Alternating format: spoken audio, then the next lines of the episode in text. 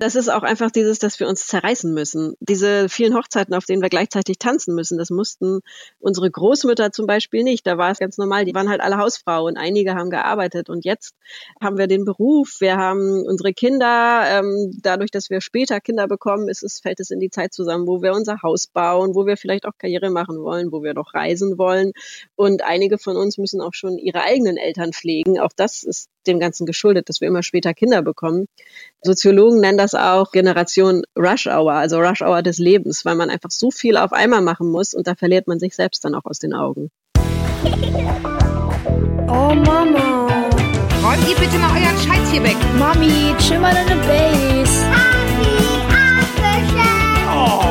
Herzlich willkommen und schön, dass ihr wieder dabei seid bei einer neuen Folge von Elterngespräch, dem Podcast-Talk von Eltern für Eltern. Ich bin Julia Schmidt-Jorzig, habe selbst drei Kinder und jeden Tag neue Fragen rund ums Familienleben. Heute an Nathalie Klüver. Sie ist Journalistin, Bloggerin und Buchautorin.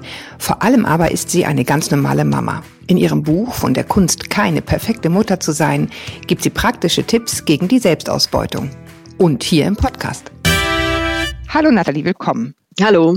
Ja, jetzt hoffe ich, dass du uns auch erklärst, wie das, äh, wie man das hinkriegt, nicht dauernd nur erschöpft zu sein. Das äh, Buch hat ja den Untertitel Das Selbsthilfebuch für noch, noch nicht ausgebrannte Mütter. Mhm. Darin liegt jetzt das Versprechen, dass du uns äh, in der nächsten halben Stunde ein bisschen auf die Sprünge hilfst, wie das geht. Okay, ich hoffe, das kann ich, zumindest ein bisschen. Ich habe es natürlich brav gelesen, das Buch, und da ist am Anfang ein relativ breiter Teil äh, dem Thema eingeräumt, dass die Mütter so einen ungeheuren Druck verspüren, die Dinge perfekt machen zu müssen. Ja, das ist natürlich ein bisschen knapp zusammengefasst, denn im Endeffekt sind es natürlich viele Faktoren, die darüber, äh, die, die auf uns einwirken als Mütter, weshalb wir eigentlich so unter Druck stehen. Aber im großen Raum nimmt tatsächlich dieser Perfektionismus ein, die, die heile Welt, die uns vorgegaukelt wird. Und uns bereitet ja nicht wirklich jemand darauf vor, bevor ein Baby auf die Welt kommt, dass Babys nicht immer nur äh, niedlich sind und rumglucksen. Die schreien, die machen die Windel voll. Meistens machen sie die Windel genau dann voll, wenn man es nicht braucht. Und sie schreien genau dann, wenn man es nicht haben kann. Und diese ganzen Sachen, diese heile Welt, die uns vorgegaukelt wird, auch durch die sozialen Medien und durch Zeitschriften, die gibt's ja eigentlich gar nicht. Und äh, dadurch entsteht dann so ein unglaublicher Druck, wenn dann das Baby da ist und man sich wundert, ah, wieso schreit mein Baby jetzt eigentlich so viel? Und wieso macht es einfach immer nur die Windel voll? Und es ist ja gar nicht immer nur niedlich. Und das zieht sich dann natürlich weiter, je größer die Kinder werden. Und dadurch entsteht dann schon so ein Druck und auch eine große Verunsicherung. Also mir geht es persönlich immer so, ich weiß nicht, wie es dir geht mit diesen Blogs, auf denen zwar die Mütter immer behaupten, äh, ja, bei uns sozusagen, wir sind auch noch Menschen, bei uns geht es auch total chaotisch zu, aber sozusagen das ganze Outfit dieser Blogs ist so perfekt, dass ich das gar nicht glauben kann, wenn ich das sehe. Ja, es sind nur die schönen Bilder. Ich meine, ehrlich gesagt, bei uns im Familienalbum sind auch nur die Bilder, auf denen wir lachen und nicht die Regenbilder auf Rügen äh, in dem scheiß Herbsturlaub, sondern natürlich die Bilder, wo die Sonne scheint. Ähm, aber es ist in der Tat, kann ich das nachvollziehen. Also, dass einfach von außen so das Gefühl entsteht, irgendwie bei mir läuft sich so, was mache ich verkehrt. Was sind denn noch die Faktoren eigentlich, die die nach deiner Meinung dazu beitragen, dass der Druck auf Mütter so unheimlich hoch ist? Das ist auch einfach dieses, dass wir uns zerreißen müssen. Diese vielen Hochzeiten, auf denen wir gleichzeitig tanzen müssen, das mussten unsere Großmütter zum Beispiel nicht. Da war es ganz normal. Die waren halt alle Hausfrauen. Einige haben gearbeitet und jetzt haben wir den Beruf. Wir haben unsere Kinder. Ähm, dadurch, dass wir später Kinder bekommen, ist es, fällt es in die Zeit zusammen, wo wir unser Haus bauen, wo wir vielleicht auch Karriere machen wollen, wo wir noch reisen wollen. Und einige von uns müssen auch schon ihre eigenen Eltern pflegen. Auch das ist dem Ganzen geschuldet, dass wir immer später Kinder bekommen. Soziologen nennen das auch Generation Rush Hour, also Rush Hour des Lebens, weil man einfach so viel auf einmal machen muss und da verliert man sich selbst dann auch aus den Augen. Aber ist es dann eigentlich wirklich so, dass man als Frau, äh, als Betroffene sozusagen das Ding dann wirklich rumreißen kann, wenn es letztendlich so viele Außenfaktoren sind, die einen so ein bisschen zum äh, Zunge raushängen lassen, irgendwie treiben? Äh, man kann natürlich nicht alles einfach abstellen. Man kann es nicht abstellen, dass es diese Kindergartenfeste gibt, zu denen man Kuchen bringen muss. aber man mm, muss mein dann, Lieblings. Mm. man muss dann ja nicht die dreistöckige Torte bringen, sondern dann macht man halt eine Fertigmischung. Die Kinder essen das trotzdem. Und man muss auch nicht bei jedem Kindergeburtstag, äh, weiß Gott, was auf die Beine stellen. Ganz ehrlich, meine Kinder, die mögen am liebsten einen ganz normalen Marmorkuchen. Hauptsache, da sind Smarties und Gummibärchen drauf. Ich muss da nicht mit Fondant und ganz abenteuerlichen Sachen arbeiten. Und so kann man einfach selber auf diese ganzen Ansprüche entsprechend reagieren. Und man hat viel mehr selbst in der Hand, als man glaubt. Ja, eine Freundin von mir hat, hat die fantastische äh, äh, Idee gehabt, einfach zu diesen ganzen Buffets nur noch diese ganz ekligen, ich weiß nicht, ob du die kennst, diese ganz, ganz fiesen, lang, ekligen Waffeln mitzubringen. Ähm, weißt du, wo ja. in der Mitte so weiß ist und drumherum so weißes Esspapier mehr oder weniger. Und sie sagt, das machst du einmal, mhm. dann wirst du nie wieder, wirst du nie wieder gefragt, ob du was mitbringen kannst zum Buffet, weil alle denken, nicht dieses fiese Zuckerzeug. Okay, Wobei die Kinder das Natürlich. mögen. Du machst dich total beliebt bei den Kindern und alle anderen Eltern sagen, weg damit. Ähm, genau. Der Muttermythos war auch ein Thema in diesem Kapitel. Da frage ich mich jetzt schon so ein bisschen, gibt's den eigentlich noch? Hat der sich nicht längst verändert? Also als ich angefangen habe zu arbeiten mit Kindern, da war ich noch die Böse. Jetzt bist du ja fast die Dumme, wenn du nicht arbeiten gehst. Also gibt's diesen klassischen, ich sag mal, ja, also diesen, diesen Muttermythos noch, dass man zu Hause sein ähm, muss und sonst ist man schlecht. Hat sich das nicht längst gewandelt? Äh, ich glaube fast, das geht wieder zurück in diese Richtung. Also das ist so, ich habe ja auch meinen mein Blog und bin dafür auch für meine Arbeit viel in sozialen Netzwerken unterwegs und äh, das Ganze ist mittlerweile ziemlich absurd geworden, weil man es ja eigentlich als Mutter niemandem recht machen kann. Also man sollte meinen, wir sind im 21. Jahrhundert, aber da sind dann die einen, die meckern, weil man schon äh, arbeiten geht, wenn das Kind ein Jahr ist. Die anderen meckern, dass man nicht das Kind zu Hause lässt, bis sechs ist und in die Schule kommt. Und äh, man muss da einen unglaublichen Spagat hinlegen. Und ähm, da habe ich für mich persönlich, und das ist auch, was ich im Buch rate, weil ich davon absolut überzeugt bin, dass man seine Energie nicht darauf verschwenden sollte, es irgendwelchen Leuten recht zu machen, sondern dass man einfach seinen eigenen Weg geht und die Energie darauf konzentriert, weil mit ähm, diesen extremen Haltungen irgendwie mit denen zu diskutieren, ist eine reine Energieverschwendung. Die lassen sich eh nicht überzeugen. Ja, was ich sonst auch sehr empfehlen kann, das, das habe ich gemacht, ist einfach ständig die eigene Meinung wechseln. ja, also äh, äh, ja, also in der Tat, ich finde, das ist halt ein Prozess auch, den man durchläuft. Ne? Am Anfang, also ich hatte mir irgendwie vorgenommen beim ersten Kind, super, da gehe ich gleich wieder arbeiten. Eine totale Schwachsinnsidee. Der, der arme Kerl hat sofort eine Lungenentzündung gekriegt, von der wir drei Jahre lang gut hatten bei der, bei der Tagesmutter. Und es war ein totaler Flashback dann. Dann war ich nach dem Motto, nein, man muss auf alle Fälle zu Hause bleiben, habe gleich ein zweites Kind bekommen. Und ich finde, die Überzeugungen wandeln sich einfach auch. Und das hat bei mir so ein bisschen den Druck rausgenommen. Ja. Was ich gestern für richtig gehalten habe, finde ich morgen nicht mehr unbedingt richtig und das ist auch okay. Genau, das ist auch so eine Sache, dass man nicht äh, einfach stoisch und dogmatisch irgendeiner Linie folgen soll, sondern dass man es auch anpasst. Also Kinder sind so unterschiedlich, das sehe ich bei meinen drei Kindern.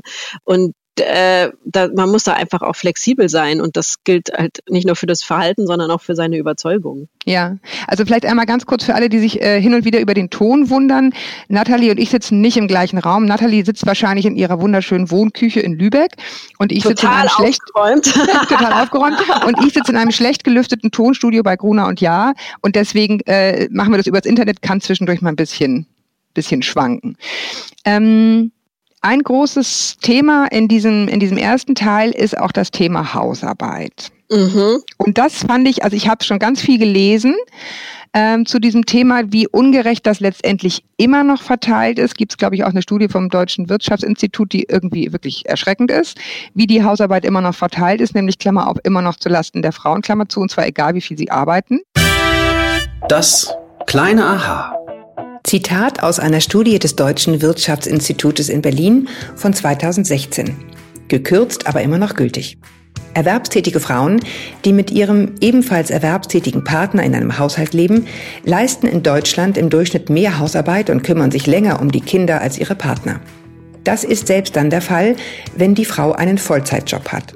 Auf Basis von Daten der Langzeitstudie Sozioökonomisches Panel hat die Forschungsdirektorin für Gender Studies Elke Holst herausgefunden, dass geschlechtsspezifische Unterschiede in der Hausarbeit und Kinderbetreuung zwar leicht zurückgehen, Frauen in Paarhaushalten aber durchschnittlich noch immer deutlich mehr leisten als ihre Partner. So kümmerten sich Vollzeiterwerbstätige Frauen in sogenannten Doppelverdiensthaushalten im Jahr 2014 an einem Werktag gut anderthalb Stunden um den Haushalt und fast fünf Stunden um die Betreuung der Kinder. Vollzeiterwerbstätige Männer investierten im Durchschnitt gut eine Stunde in die Hausarbeit und zweieinhalb Stunden in die Betreuung der Kinder. Die Frauen wendeten damit an einem Werktag durchschnittlich gut drei Stunden mehr Zeit für Hausarbeit und Kinderbetreuung auf. Elke Holst betont, soll die Chancenungleichheit auf dem Arbeitsmarkt weiter abgebaut werden, führt kein Weg daran vorbei, dass sich Männer und Frauen die Arbeit im Haushalt und bei der Kinderbetreuung gleichmäßiger aufteilen. Die vom Deutschen Institut für Wirtschaftsforschung in Berlin erarbeiteten Vorschläge zur Familienarbeitszeit und zum Ausbau qualitativer Kitaplätze seien richtige Schritte auf dem Weg zu diesem Ziel. Warum ändert sich das nicht? Also übrigens bei uns auch nicht. Letztendlich ist es bei uns auch so, dass das meiste bei mir hängt. Also es bleibt sogar bei mir, mein Mann hat gerade Elternzeit, aber es bleibt trotzdem an mir hängen. Und unter uns gesagt, es ist so, dass er dafür gelobt werden will, wenn er den Geschirrspüler ausräumt, was ich sonst nebenher jeden Tag mache. Und es ist, was ich bei ganz vielen beobachte, also sobald man aus dem Kreißsaal rausgeht, ist man in dem alten Rollenmuster drin. Egal, wie sehr man sich vorher vorgenommen hat, wir teilen alles 50 Prozent auf. Das funktioniert einfach nicht. Ja, aber ich, äh, also wenn ich ganz, ganz ehrlich mit mir selber bin, äh, ist ein Teil davon jetzt nicht nur, dass mein Mann böse ist und nicht will, sondern dass ich auch nicht will, dass er die äh, Handtücher so zusammenlegt, wie er sie zusammenlegt und auch finde, dass man die Wäsche anders aufhängen müsste und so. Also das ist nicht zu verachten, der Teil, wo, also kann ich zumindest von mir sagen, wo, wo ich halt auch sehr schnell schlecht abgeben kann. Ich weiß nicht, könnte das ein Thema auch bei anderen Frauen sein oder bin ich das nur? Ja, also das ist tatsächlich was äh, ich mir auch antrainieren musste, dass äh, ich am Anfang auch furchtbar rumgenörgelt habe, wenn dann das Geschirr, die Gläser nicht dahin geräumt worden sind, wo ich sie hingeräumt hätte oder der Geschirrspüler so eingeräumt ist, dass noch die Hälfte reingepasst hätte, aber mein Mann den schon mal anstellt, weil er es nicht besser kann. Und ich dann auch immer rumgemerkt habe, was dann nur zu Streit führte. Und im Endeffekt ist das wieder dies, man muss seine eigenen Ansprüche dann auch runterschrauben. Der macht das schon okay und der kümmert sich auch ums Baby. Es ist halt auf seine Art und am besten man guckt gar nicht so genau hin. Ja, ähm, was ich nicht so ganz einfach finde jetzt im Persönlichen ist, ähm, dass äh, ich glaube es wirklich, also das gibt sicherlich auch andere Männer, kenne ich auch, ja. Aber bei, bei vielen Freundinnen, mit denen ich spreche, ich weiß nicht, wie es jetzt bei euch ist, ist es eben auch so, dass die Freundinnen einfach in Anführungsstrichen mehr sehen oder es ihnen wichtiger ist, wie es zu Hause aussieht. Während äh, tendenziell die Männer finden, naja gut, also einmal die Woche reicht doch, ist auch jetzt hier kein Schweinestall, so ist jetzt nicht top, aber tut's. Während die Frauen sich nur wohlfühlen können, wenn es top ist. Ähm, gelingt dir das auch persönlich, da wirklich den Anspruch runterzuschrauben? Ja, ich bin dazu übergegangen, dass ich tatsächlich äh, ihn jetzt auch, wo er zum Beispiel Elternzeit hat, ganz bewusst äh, lasse ich so. Ich staubsauge hier nicht und ich räume das Geschirr nicht weg. Das ist jetzt seine Aufgabe, weil ich ähm, sitze hier und schreibe meine Texte, die ich zu schreiben habe. Aber ich gebe zu, es gelingt mir nicht immer, aber man, man kommt gar nicht drum herum. Sonst würde ich ja, ja, also ich würde auch meinen Kindern ständig hinterherräumen. Ja, da wird man ja ganz übellaunig. Genau, also das würde nur zu Stress führen. Was man aber merkt, ist, dass die Männer andere Prioritäten setzen. Also das Haus sieht aus wie ein Schweinestall, es ist nicht gestaubsaugt worden, die Bäder müssen geputzt werden, es kommt Besuch und mein Mann fängt an, den Backofen von innen zu reinigen. Hm, ja, Kühlschrank ist bei uns, wo jemand denkt, ist mir doch wurscht. Genau, das hatten wir auch. Das ist irgendwie total wichtig. Und da, da, da platzt mir dann schon der Kragen, weil äh, also die Prioritäten sind dann schon irgendwie sehr unterschiedlich. Ja, wobei ehrlich gesagt, das eine ist ja Schein und das andere ist Sein. Ne? Ja. Wir meinen so das, was die anderen sehen und die denken, was keiner sieht. Deswegen ist mir der Kühlschrank auch egal. Ja, weil da ja. guckt ja keiner rein. Aber gut, das führt zu weit. Mhm. Ähm, wir beide, wenn wir ganz ehrlich sind, haben ja einen recht privilegierten Beruf, weil wir ein bisschen uns einteilen können. Das ist nicht weniger anstrengend, finde ich letztendlich, weil wir du sicherlich auch sehr häufig nachts arbeiten, wenn dann der Rest erledigt ist oder abends zumindest oder am Wochenende. Mhm. Aber wir haben die Freiheit, uns das einzuteilen. In deinem Buch sind ganz viele Zitate von Müttern, diese Hamsterradgefühle und diese ganzen Dinge. Hast du da auch Kontakt oder, oder wie viel hast du mit Frauen gesprochen, die sich das nicht aussuchen können und die einfach sagen, ja, Schicht ist 7 Uhr, äh, hinterm Bäckertresen stehen und ähm, da fragt mich keiner, ob meine Kleine krank ist. Wenn ich da nicht stehe, gibt's keine Brötchen. Also ich habe da vor allem mit solchen Müttern gesprochen, denn man dreht sich selber viel zu sehr in seinem eigenen Saft und ich habe natürlich als Freiberuflerin viel mit anderen zu tun, die auch Freiberufler sind und ich äh, habe dann aber für meine Recherche viel meinen Blog herangezogen und im Kindergarten mit anderen Müttern Müttern gesprochen und in der Schwimmgruppe, wo man dann halt so ist.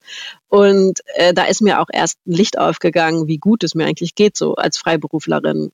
Ähm, andererseits, äh, der große Vorteil ist, wenn die anderen Urlaub haben, dann haben sie richtig Urlaub und ich bin immer mit halbem, mit einem halben Kopf ja. dann doch bei der Arbeit. Also es hat alles Vor- und Nachteile. Ja, ich bin auch mal gespannt, wie unsere Kinder dann mal später waren, äh, sozusagen erzählen werden, wie sie uns wahrgenommen haben, weil du natürlich tendenziell immer Mails checkst und diesen ganzen Scheiß, den man nicht machen will, aber irgendwie machen muss, weil du halt diesen Beruf hast, wo du tendenziell sehr viel erreichbar sein muss, gucken muss, hat sich jemand gemeldet und so weiter.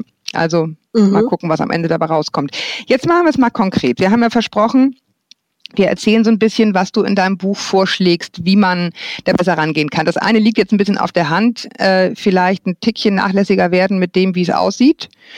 Ähm, und dann schreibst du unter anderem sowas wie Zeit für mich. Und das ist natürlich die Königsdisziplin, wie man sich die freischaufelt. An eins steht bei dir Nein sagen sehr schwer. Ja, das ist auch was, was tatsächlich, ich habe das auch nachrecherchiert, das ist eine Sache, die Frauen wesentlich schwerer fällt als Männern. Das liegt in unserer Natur. Wir können da gar nichts für, denn wir sind ähm, harmoniebedürftiger und wir haben Angst, wenn Nein gesagt wird, dass dann die Harmonie, die schöne Stimmung ver äh, gleich zerstört ist. Und das ist Männern nicht so angeboren wie uns. Von daher müssen wir uns da wirklich zusammenreißen und das manchmal auch ein bisschen den Männern nachmachen. Ich kann da gleich eine wirklich total nette kleine Anekdote erzählen. Meine Tochter verlässt jetzt Schnüff Schnüff den Kindergarten. Das ist ein Waldorf-Kindergarten. Das ist total toll und schön da.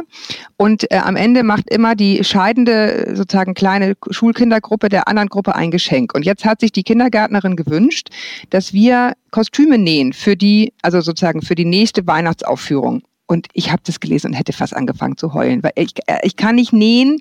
Ich habe wirklich überhaupt keine Zeit. Und ich habe gesagt, das kann doch jetzt, können wir nicht einfach irgendwas kaufen.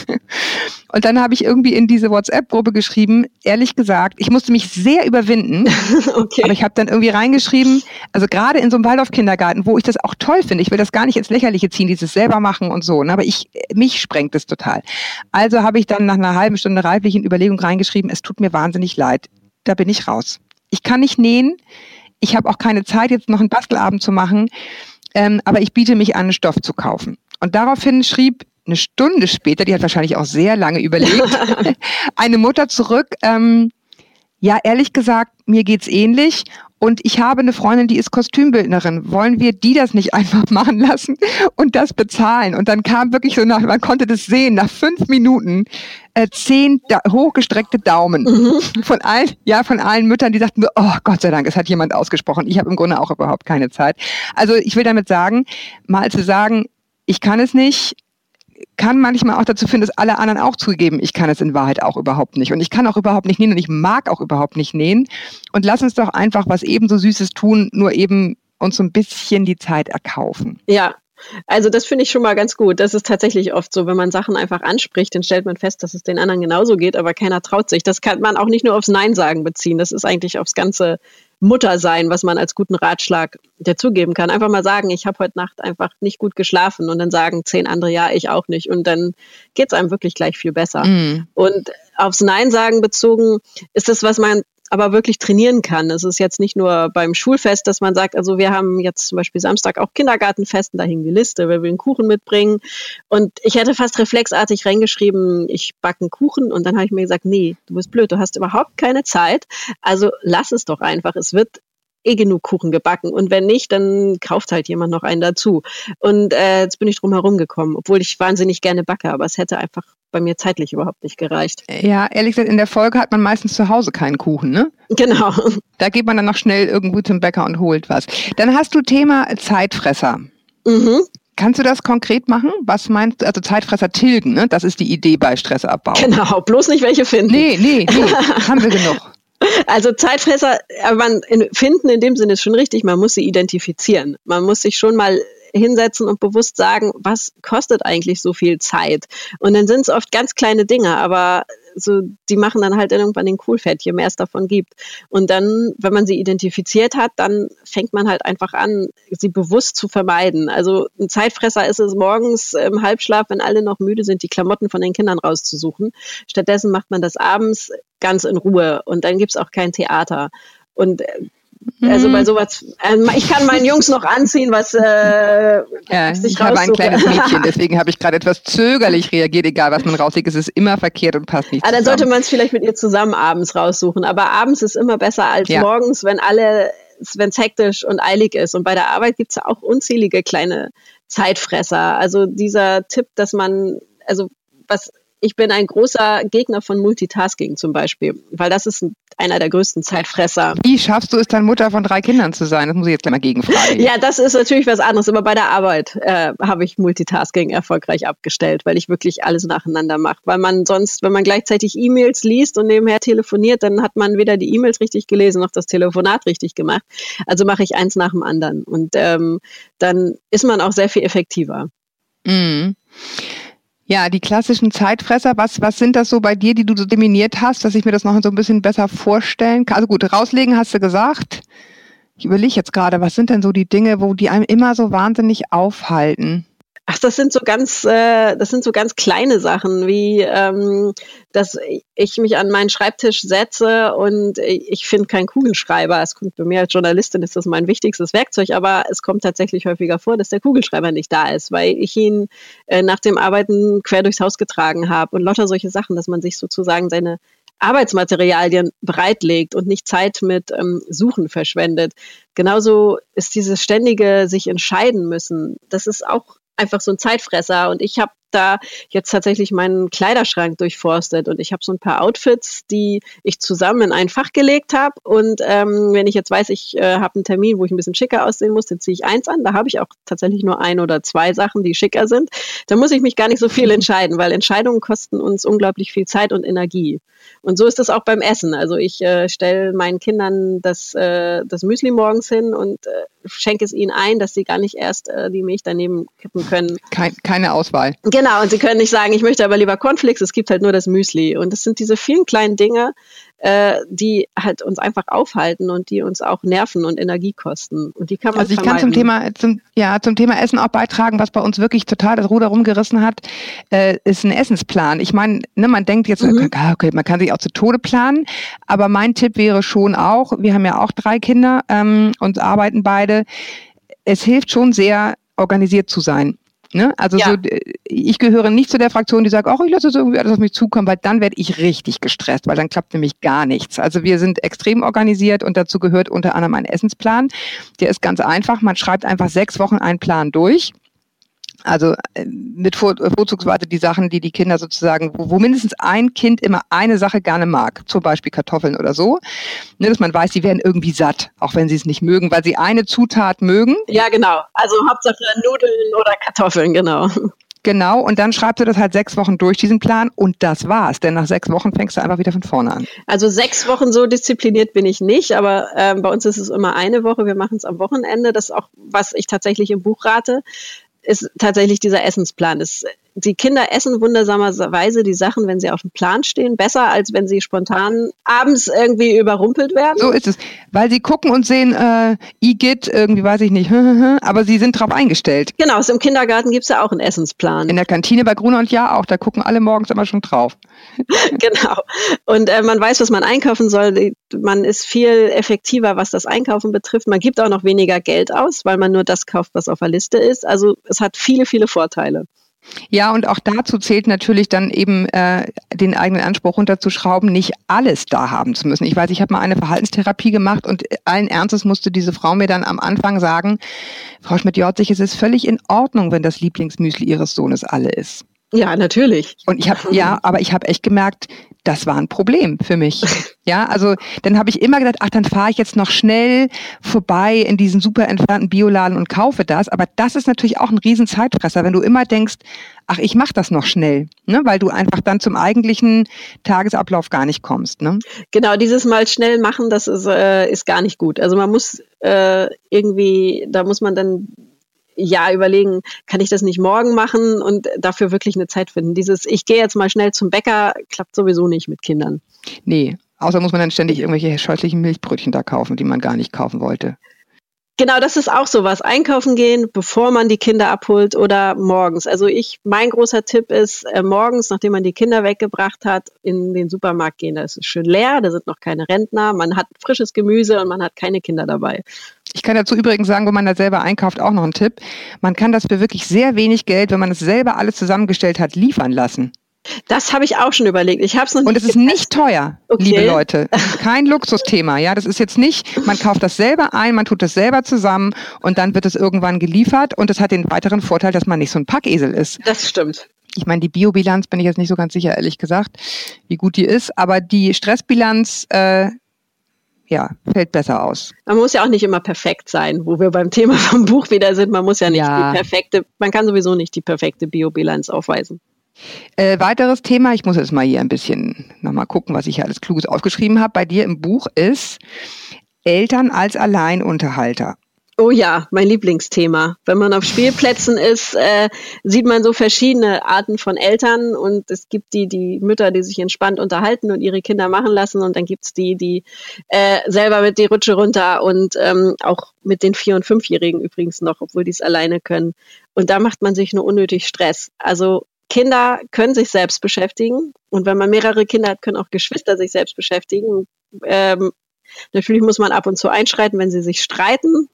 Ich wollte gerade sagen, beschäftigen ist bei uns sehr häufig. Hm. Also das klappt bei uns ganz gut. Ich schreite auch nur noch ein, wenn ernsthafte Körperverletzung droht.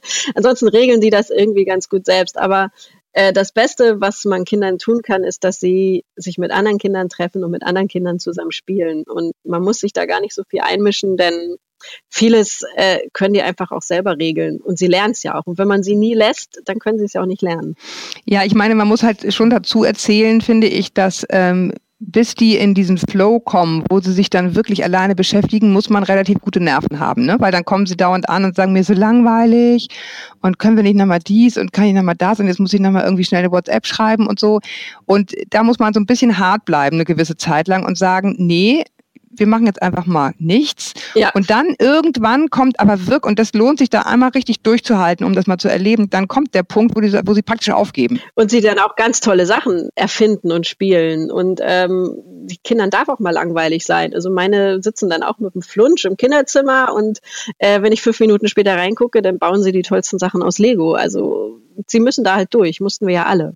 Ja, nicht zu knapp. Ja, also man, es gibt ja auch genug Studien, die das aussagen. Die, wir Eltern hatten noch nie so viel Zeit mit unseren Kindern verbracht wie äh, seit Generationen. Also früher waren dann vielleicht die Hausfrauen zu Hause, aber die haben dann auch die Hausarbeit gemacht und äh, heute gehen wir halt stattdessen arbeiten und haben dann die Zeit später, die wir mit unseren Kindern intensiv nutzen. Also da muss man auch kein schlechtes Gewissen haben, denke ich. Ja, ja gut, dann äh, da habe ich immer so ein bisschen das Gefühl, wie man es macht, macht man es verkehrt. Jetzt, wenn man die Zeit verbringt, sich die Gedanken macht, viel mit denen unternimmt, dann ist man jetzt irgendwie Helikoptermam und ist es irgendwie auch doof. Ja, muss man wahrscheinlich so ein bisschen seinen, äh, seinen eigenen Weg finden, das Maß an, äh, an Zuwendung. Was ich noch ganz interessant fand, das wollte ich noch einmal anfügen zu dem, was wir auch eingangs schon besprochen hatten, diese vielen Ansprüche, die von allen Seiten an uns herangetragen werden und das Arbeiten. Ich habe festgestellt, ich hatte ja auch gesagt, ich habe mehrfach meine Meinung geändert, äh, habe die Erfahrung gemacht, dass ähm, dieses dann zu sagen, okay, dann arbeite ich einfach nicht, weil es mir viel zu viel ist, alles, nicht unbedingt die Lösung ist. Ich fand es dann teilweise zwischendurch zu Hause wahnsinnig anstrengend und habe gedacht, oh Gott, ich wollte doch jetzt eigentlich hier ganz gemütlich so, äh, wie hieß sie noch, diese Amerikanerin, Arthur, Alia, Martha, hm, hm, hm, diese tolle Hausfrau, irgendwie Kuchen backen, Marmelade einkochen und so weiter. Hat aber trotzdem irgendwie nicht geklappt, weil es einfach doch erschreckend viel zu Hause ist, was man so an stumpfen Tätigkeiten macht, bevor man ans Kuchenbacken gerät. Und äh, dass das äh, nicht unbedingt die Antwort ist, mit dem Arbeiten aufzuhören. Äh, also ich weiß von vielen und ich weiß, dass es mir auch so ging, dass es auch gut sein kann, wenn man nicht nur rund um die Uhr zu Hause ist und mit äh, Kindern und Haushalt beschäftigt ist, dass es einfach auch gut tut, äh, Dinge zu tun, wo man einfach mal mit dem Kopf ganz woanders ist und mit Kollegen über Dinge zu sprechen, die sich auch nicht nur rund ums Kind drehen und dann sitzt man auch nicht so im eigenen Saft und umso mehr kann man sich dann danach auch wieder freuen, wenn man seine Kinder abholt. Wenn man pünktlich kommt und keine bösen Blicke von der Kindergärtnerin kriegt.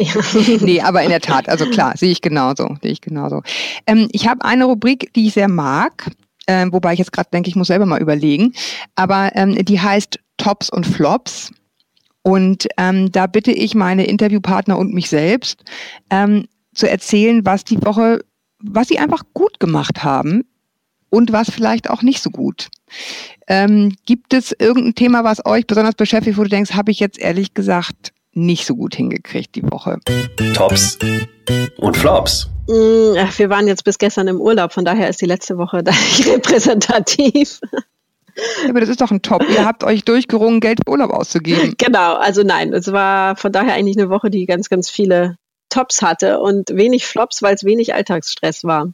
Oh, schön. Wieso habt ihr denn jetzt Ferien? Äh, wir hatten beweglichen Ferientag. Heute sind die Kinder wieder unterwegs. Okay.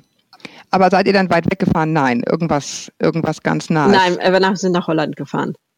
Das ist fünf Stunden. Aber die Kinder haben es gut mitgemacht. Okay, wie, wie, wie schafft ihr die Autofahrten? Mm, Ich bin da tatsächlich, die Kinder dürfen Hörspiel hören, aber ansonsten bin ich da auch so, die Kinder müssen sich auch mal langweilen. Ja.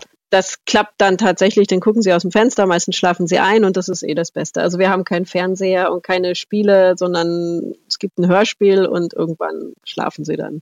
Okay, ich, äh, mein, mein Top der Woche wurde mir beschert ähm, von unserer Klavierlehrerin. Das ist total gemein, aber die hatte Magen-Darm-Grippe. und, äh, und deswegen war einfach kein Klavierunterricht. Und das klingt so doof, aber es ist manchmal so das kleine Glück. Es war nämlich gestern total tolles Wetter. Mhm. Und ich musste eben nicht, also normalerweise fahre ich auch gar nicht mehr, aber die wohnen relativ weit weg und mein Sohn und meine Tochter gehen zusammen dahin und sind dann da relativ lange. Ähm, und dann ist man irgendwie unterwegs und nutzt auch immer die Zeit, ne? Die anderthalb Stunden, die die da sind, äh, gehe ich dann mit dem Hund oder kaufe irgendwas ein und ich musste dann sozusagen gar nichts machen. Wir waren einfach zu Hause, haben das Vanilleeis aus dem Keller geholt, das komplett aufgefuttert und haben uns des Lebens gefreut. Das ist auch, was ich sowieso in meinem Buch rate und wo ich auch von überzeugt bin, so wenig Nachmittagsaktivitäten wie möglich. Einfach äh, mit Freunden verabreden, zu Hause rumhängen und sich nicht stressen mit äh, allen möglichen Kursen. Also seit wir das gemacht haben, geht's uns allen besser. Ja, da bin ich ganz hin und her gerissen. Ich weiß, dass es jetzt gerade im Trend ist, sozusagen zu sagen, macht doch nachmittags viel weniger. Und natürlich ist es richtig, ich habe es ja gerade selber erzählt, wie schön das ist, wenn man mal nur abhängt. Aber ich finde irgendwie auch, wenn ich ganz ehrlich bin, ein bisschen gegen den Trend. Ich sehe das bei meinen Kindern, dass dieses sich anstrengen, ähm, für so eine Sache wie Klavier, die ja auch scheiße ist, weil du üben musst und so, halt auch total cool sein kann. Also wenn man es schafft, dann auf einer Bühne, und teilweise ist es nur im Altersheim, ne, aber auf einer Bühne Mhm. vor so und so vielen Leuten zu spielen und dann richtig schön Musik gemacht zu haben und das klingt schon richtig nach was und so. Ich finde, das ist die Mühe durchaus wert. Ja, ich habe früher auch Klavier gespielt, viel. Mir hat's auch Spaß gebracht. Aber wir haben eine ganz gute Kombination. Bei uns kommt die Musikschule in die Schule, in die Oh. betreute Betreuungszeit. Ja. Das heißt, das ist einfach so, äh, ja, als wenn er eine AG in der Schule machen würde. Ich muss nirgendwo hin, er muss nirgendwo hin. Das ist in seinem Musikraum und ich finde, das ist perfekt. In diesem Sinne, wir wollen einfach, dass alle zu uns nach Hause kommen und alles bei uns zu Hause oder in der Schule machen, dass man gar nicht mehr raus muss. Genau. Super, also ich danke dir total für das Gespräch, Nathalie. Ich wünsche dir, dass du das alles selber brav anwendest und äh, wir uns nicht eines Tages unterhalten und du bist meine Interviewpartnerin in Sachen Burnout. Bitte nicht. Ähm, ja, es ist wie bei den Ärzten, die dann rauchen und einem sagen, was man nicht machen darf. Also ich halte mich auch nicht an alle Tipps. Ich bin halt auch nicht perfekt. Das beruhigt mich sehr. Mit dieser sehr, sehr schönen Botschaft verabschiede ich mich von dir, Nathalie, und auch von euch, die ihr draußen zugehört habt. Vielen Dank. Wenn ihr mehr interessante Sachen sehen, lesen, hören wollt, dann macht das gerne auf www.eltern.de oder kauft mal wieder eins unserer schönen Hefte. Eltern und Eltern Family. Und ansonsten könnt ihr uns gerne abonnieren. Und bis dahin, bis wir uns wieder hören, sage ich, haltet den Kopf über Wasser und Ahoi aus Hamburg. Tschüss. Tschüss.